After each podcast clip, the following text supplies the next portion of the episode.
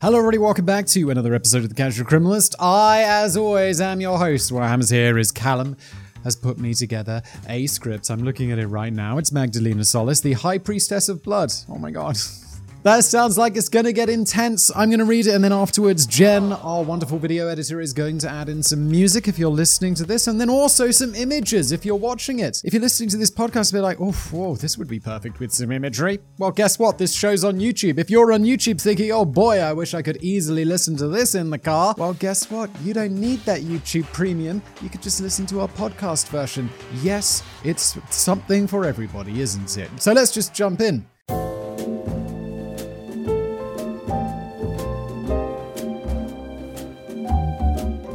Act 1 Descended from the Heavens. Picture the scene. It's 1963. You're an impoverished farmer from Yerba Buena, a tiny isolated farming village at the feet of Mexico's Sierra Madre Mountains, entering a mountainside cave in the dead of night. I'd never be doing that. Stay out of caves at night. Just, I mean, there's bears. It's, it's, you can have a bad time. By the firelight from the torches inside, you can make out the exhausted faces of almost everyone you've ever known gathered together. Sounds unrealistic. There are 20 other families from the community, all gathered here to witness the fulfillment of a spectacular promise. A magical goddess is about to arrive and bless you all with riches. I heard that you should never start a fire inside a cave. Like if you're, you know, getting a Tom Hanks on, and you're stuck on some island somewhere and you find a cave to live in because you're like fantastic and then you're like how can i make this cave warm? Start a fire. Apparently you're not supposed to do that. Don't know if this is for sure but because it can like crack the rock or whatever and cause like a, a cave in.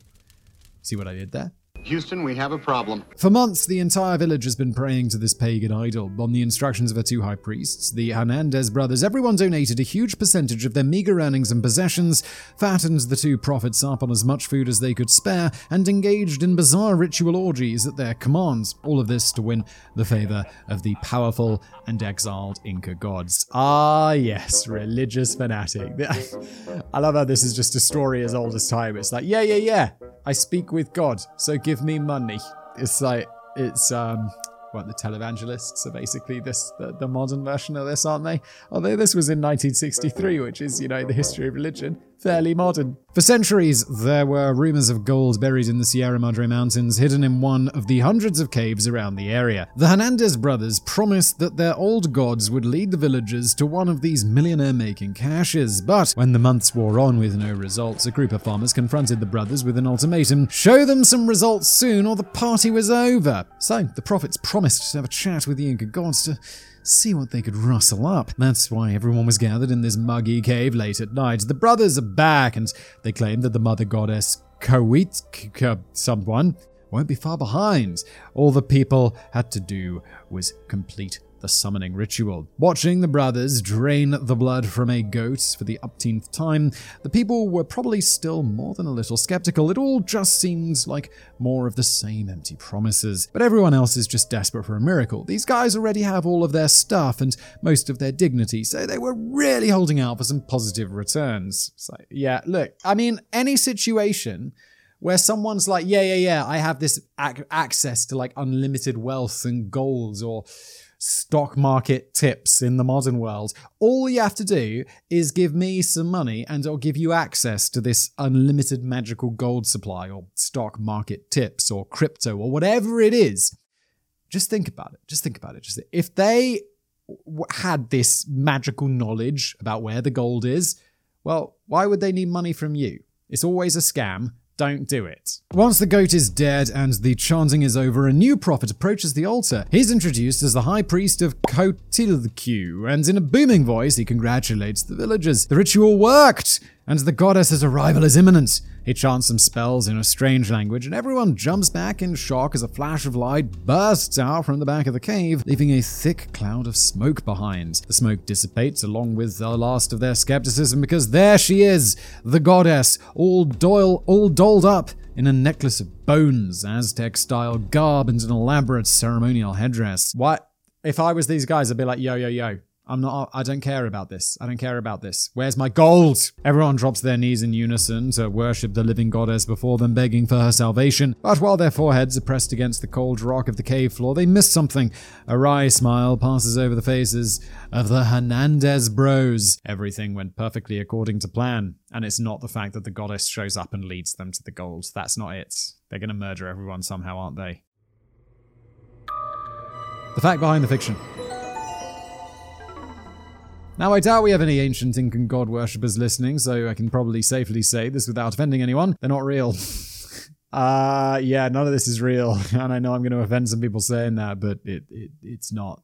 It's not. And keen listeners might have already noticed that even if they were, they probably wouldn't be hanging out in Mexico. The Incans come from Peru. It's the Aztecs the Hernandez brothers were thinking of and who Kotaku belonged to. And by the way, I have no idea if that is how you pronounce Kotaku. It's very strangely spelled, and I didn't look it up. That because I'm a lazy podcast host. that should hardly be a surprise, though, because it's pretty obvious that nothing about the Hernandez sex cult was authentic what a surprise. An inauthentic sex cult. Santos and Cayetano rocked up to Yerba Buena in late 1962, and after realizing how financially desperate the poorly educated villagers were, they sensed an opportunity. I'll just mention here that Jen, who I mentioned to edits this podcast. She's always like, Simon, my favorite episodes. She, she, she speaks Spanish, so she's always like, Simon, the Spanish ones are my favorites. You struggling with the Spanish pronunciation. I'm like, I'm sorry, Jen. I could make more of an effort, I know. Uh, and after realizing how financially desperate the poorly educated villagers were, they sensed an opportunity. Ah, look, poor uneducated people. The perfect opportunity to exploit. Up until now, the two con men had made a meager living from hopping from town to town, pulling off a string of minor scams. But now their appetites for deception were growing with no school, police station, or church in town.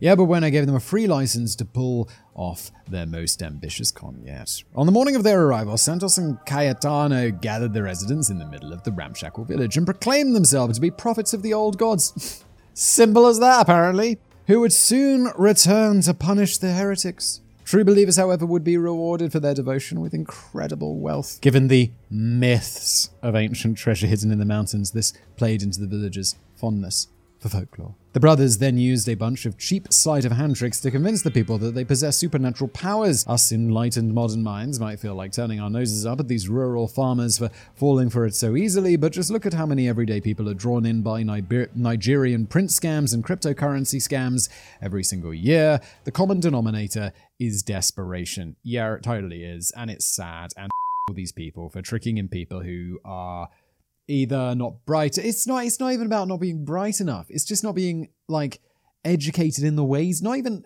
It's just not being educated in the ways of scams. Kind of sucks. I, and by kind of sucks, I mean it totally sucks. And how about people just be be less pieces of shit? But then I'm sure like the Nigerian prince guys are also pretty desperate for money. So it's all it's all a bit sad, really, isn't it? Seeing this as their only chance to escape extreme poverty, yes, the 50 or so villagers that called Yerba Buena home donated what they had to the cause. This admittedly wasn't very much, as their main source of income was selling whatever small amounts of corn and beans were left over from their harvests. Underwhelmed with the material gains, the brothers soon demanded that the women and young girls of the village act as their sexual slaves. When they got bored of that, they included the men as well. One source even claims that the Hernandez brothers sold teenage girls to human traffickers from the border towns after abusing them. Such was their power over the village that the people continued to comply. Desperation does incredible things. Every few days, the community would gather in the caves filled with cannabis smoke and ritual incense for the aforementioned animal sacrifices and orgies. God knows how they manage to stay in the mood. I always find it a major turnoff when a woman kicks a romantic evening off by slitting the throat of a goat. That's weird, Callum. I mean, I'm totally into that. I'm really into animal sacrifices in the bedroom. ah, that's weird. That was sarcasm. No, people are going to be like writing it, Simon, don't kink shame. Some people are just into animal sacrifices. Uh, it's a it's a fetish. I'm like that. It is that. It is that. It is. And after suffering three months of these perverse rituals, those stingy Incan gods hadn't even given up a single piece of gold. The villagers were understandably feeling a bit shortchanged. So that's when the brothers promised to bring their complaints to upper management. Lesser con men would have just cut their losses and run, but Santos and Cayetano were committed to the grift. as They promised the people a goddess, and they were damn well going to deliver one. They traveled to the town of Monterrey, base camp of their sex trafficker associates, to find a suitable accomplice. There they met a pimp named Eleazar Solis, who knew a woman perfect for the role, his sister, Magdalena Solis. The 18 year old had been working under her brother as a prostitute since the age of 12. Just thought we had to revisit that one. Just out of the uh, disgusting absurdity of it. Uh, she was forced into the job out of poverty. Not much is known about her backstory, but safe to say that it must be pretty darn tragic. What we do know is that Magdalena also was also no stranger to a good supernatural scam. She supplemented her income by working as a medium and fortune teller. Her speciality was channeling the spirits of dead Bruja, witches, after years spent pretending to summon satanic spirits, playing a literal goddess reborn would only take just a little bit of adjustment, so she and her brother rode back to Yerba Buena with the Hernandez bros ready to take their con to the next level. The night of her big debut in the cave, it was the pimp Eleazar who playing the high priest, and the magical puff of smoke just a bit of flash powder ignited by the conmen. They had all the production value of a zero budget B movie, but it was more than enough to keep the hopes of the villagers alive. However, there was one thing that the conmen hadn't planned for getting into character was easy for Magdalena, it was getting out that was the problem. As she stepped through the smoke and assumed the role of the goddess that night, she started down a slippery slope of religious psychosis. High up on her first ever taste of power and an endless supply of peyote and weed, she started believing that she actually was the Incan Mother Goddess after all. Holy Well, yeah, your life's been pretty damn tragic. Be like, yeah, no, I'm just going to escape into fantasy right now. Honestly, don't blame you at all. Yeah, that might not have been a problem, but as you know, Aztec gods aren't exactly the love and forgiveness type. Oh god, is she just going to start sacrificing children? What was this episode called again? The High Priestess of Blood? Oh dear. Hard to be a god. Perhaps by drawing on her own deep well of trauma, Magdalena soon injected the rituals of the Hernandez cult with her own brand of perversion. Not content to have an entire village as her sexual slaves, the drugged up goddess upped the ante to include bloodletting. In Aztec mythology, human blood is supposed to sustain the god's immortality and prevent the end of days. So, at her commands, the cultists started slurping down blood like a bunch of degenerate Catholics on a Sunday. Magdalena would cut their skin, drain the blood into a ritual chalice, mix it with peyote, and pass it around, with everyone whipped into a mad religious fervor. By mad religious fervor, we mean crazy peyote trip. Magdalena then commanded them to engage in incest, bestiality, and even pedophilia for her amusement. I could double down on that Catholic joke here, but it might be a bit much. Nah, it's good, Callum. You're good. You're good on that one in, in, my opinion. By now, the goddess herself was the one in control. Even if Hernandez brothers wanted to stop her, they were powerless to. In the eyes of the villagers, she was their master. So things only got darker from there. Dude, darker than darker? Where are we going? A few weeks into her terrible reign, a couple of villagers started voicing concerns about how their quaint little village had become a vision of hell. Plus, there was still no bloody gold. The goddess dubbed these two concerned citizens heretics and ordered the rest of the villagers to lynch them. Terrified of what horrible curse she might dole out, they obeyed and beat two of their own to death right in front of her. Pandora's box was now well and truly open. Over the following weeks, the Hernandez brothers officially integrated these lynchings into the rituals themselves. If the faith of any of the villagers wavered, Magdalena would have them beaten and carried to the caves. There, each villager took a turn cutting, beating, burning, and dismembering these human sacrifices to please the goddess. Oh god, this is going way too far. What happens? We went from like a con and like a weird sex cult to like straight up crazy murders. It's got all Jim Jones real suddenly. The ceremonies ended with her drinking a cocktail of the victim's blood mixed with chicken blood and psychedelics. After drinking her fill, she passed the chalice on to her priests, then the villagers themselves. Every man, woman, and child drank their share of the blood, believing it would grant them magical powers. And honestly, after consuming that much peyote, they probably were like, yeah, definitely believing it. I'd understand why they. Be- I'd probably believe it after that much peyote. Soon, not even that was enough for Coatlicue Solis. After sacrificing several followers, the ancient Aztec goddess started to implement the most gruesome aspect of Aztec rituals. With her victim pinned to the altar, she used her ceremonial dagger to cut their beating heart out of their bodies while they were still alive. Oh, good lord. Sebastian Guerrero and the Temple of Doom. If I've got the timeline right, it took Magdalena Solis less than two months to raise the stakes from ritual orgies to amateur open heart surgery. At this impressive rate, the whole village would soon have been sliced to pieces at her command, but luckily Magdalena was about to get a major reality check from the law. I'm glad the police seem to actually exist in, in, in some capacity because holy shit, where have you been? It all started with a chance encounter. That's how that's how the police found out about this. One evening in May 1963, a 14-year-old boy named Sebastian Guerrero was out wandering alone. When he approached the outskirts of Yerba Buena, he spotted something odd up the mountainside, flickering lights coming out of a cave. As he walked up to investigate, he heard sounds coming from the mouth, part human, part like the howling of wild animals, and it smelled like there was ritual incense in the air. He crept up to the opening and crouched behind a rock. By the firelight, he saw one of Kotaku's late stage rituals in full swing. Her Highness herself stood at the altar with the human heart in hand. Oh my god, if I was a kid and I saw that, I'd just be like, I did I accidentally eat some peyote? Have I been hitting the ayahuasca again? Her dismembered victim lay lifeless on the stone slab, where some villagers sliced into it with their machetes and drained the blood into chalices. The rest of them were busy ranting away in a massive orgy on the cave floor. If it weren't for the whole murder thing, the teenager might have stopped to watch for a while, but Guerrero did the smart thing and ran down the mountain as fast as he could. I'd be like, let's get the out of here. He never stopped or slowed down until he reached the town of Villagran, a full 15 miles away. God damn, man, that's a good run. There he found the police station and tried to explain to the cops what he had seen a cave full of maniacs drinking blood like vampires.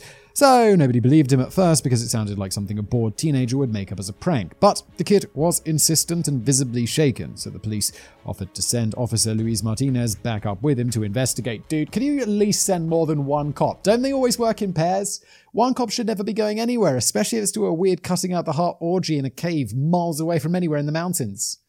I don't know if this is going to go wrong, but if it does, what the f- as the days wore on with no news from either of them, oh, brilliant.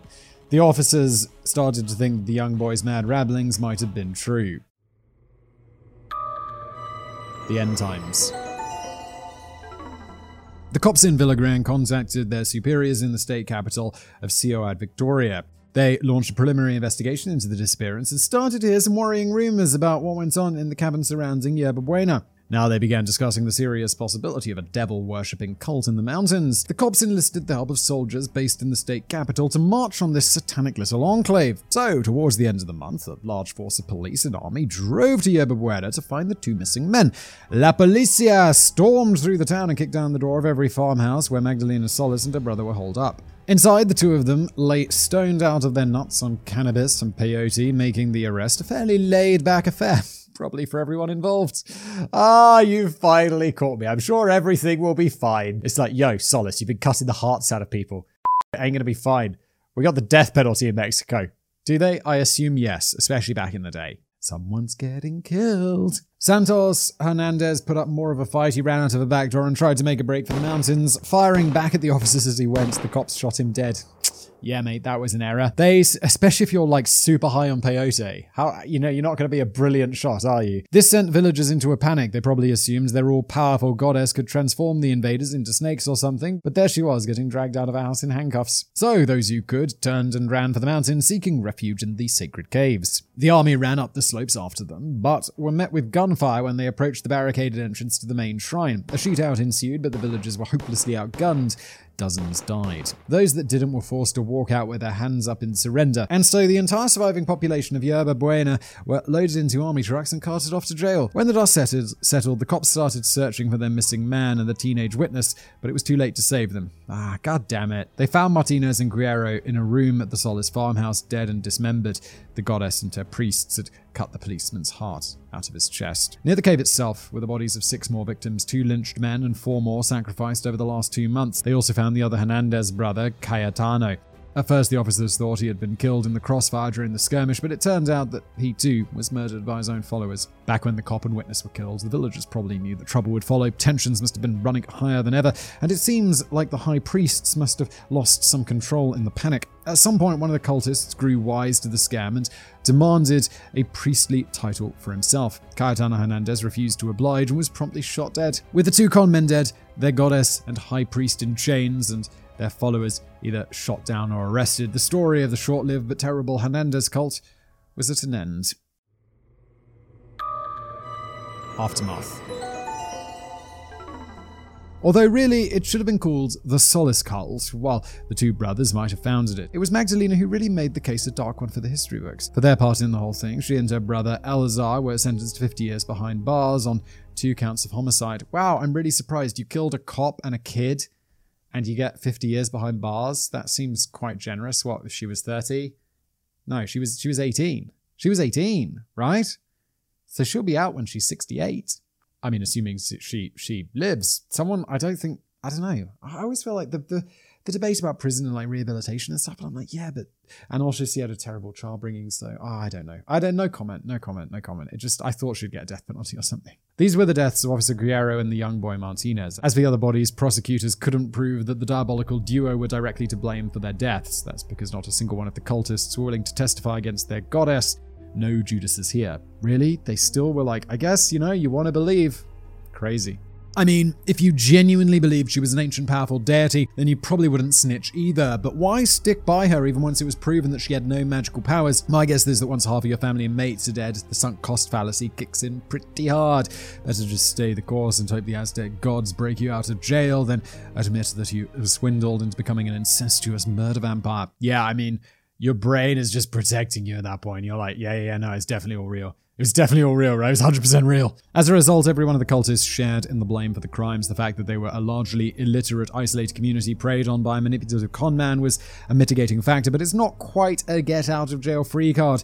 Each of them was sentenced to 30 years for group or gang murder or lynching. That sucks. I mean, they murdered people, but they were like crazy manipulated and taken advantage of into this stuff. I don't know how I feel about that. It doesn't feel proportional to the 50 years that the leader got. That's for sure. It would be years before any of them would speak openly about their experiences in the cult. Their belated and potentially untrustworthy testimony is why some sources speculate that despite the fact that only eight bodies were found, the actual number of murders might be as high as double that. Perhaps some unlucky travelers stumbled across the village in those dark months and weren't able to escape, We'll never know for sure. To wrap things up, I'd like to point out one of the maddest things about this case is that it sounds like something from hundreds of years ago, but this happened in the middle of the 20th century. I guess it's always true, and it always will be. Wherever there's desperation, there's always people willing to prey on the desperate with fantasies of massive wealth. On a completely unrelated note, let me remind you that all the Aztec gold is still up in those mountains. It just happens that I possess the only map in existence inherited from my uncle, the Crown Prince of Ghana. Callum. If you just send me like two or three Bitcoin, I'll fax it over ASAP. Looking forward to hearing from you. I mean, it's sad. People do fall for this. I mean, they because scams are like clever. They they worked it out, and there's so many people, and they just blast it out to so many people. Dismembered appendix. Number one of one. Hmm. if you look at the legends behind the Aztec gods, Magdalena's Coatlicue impression was actually pretty pitch perfect. In their creation myth, the mother goddess gives birth to 400 gods and goddesses who turn on her while she's pregnant with the 401st child. They behead Coatlicue, whose blood spurts out as two snakes. Then she posthumously gives birth to, good lord, the god of war with a long and impronounce- unpronounceable name. The fully grown newborn comes out armed, slays dozens of his siblings, and tosses one of their heads in the sky which becomes the moon, which is surely the most metal thing in history. Yes, indeed. And this has been an episode of The Casual Criminalist. I do hope you enjoyed it. I mean, I always, I, I often just go to that default saying that it's fairly horrific, isn't it? If you are enjoying this podcast in general, please do consider leaving it a review. Five stars is always preferred, but you don't have to do that. Give it what you think it deserves. If you're like, nah, this is like a two star podcast, then uh, give me two stars, I guess. But you listened to the end, didn't you? You liked it enough. I think that should be at least, at least four. uh, also, if you're watching on YouTube, please do leave us a comment below, smash the like button, make sure you're subscribed, all of that other fantastic stuff, and thank you for watching or listening.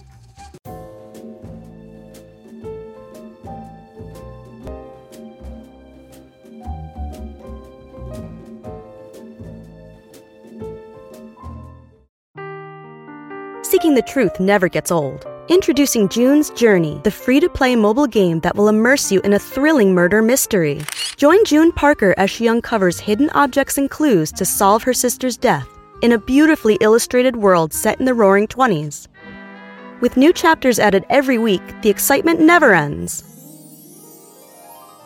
Download June's Journey now on your Android or iOS device or play on PC through Facebook Games.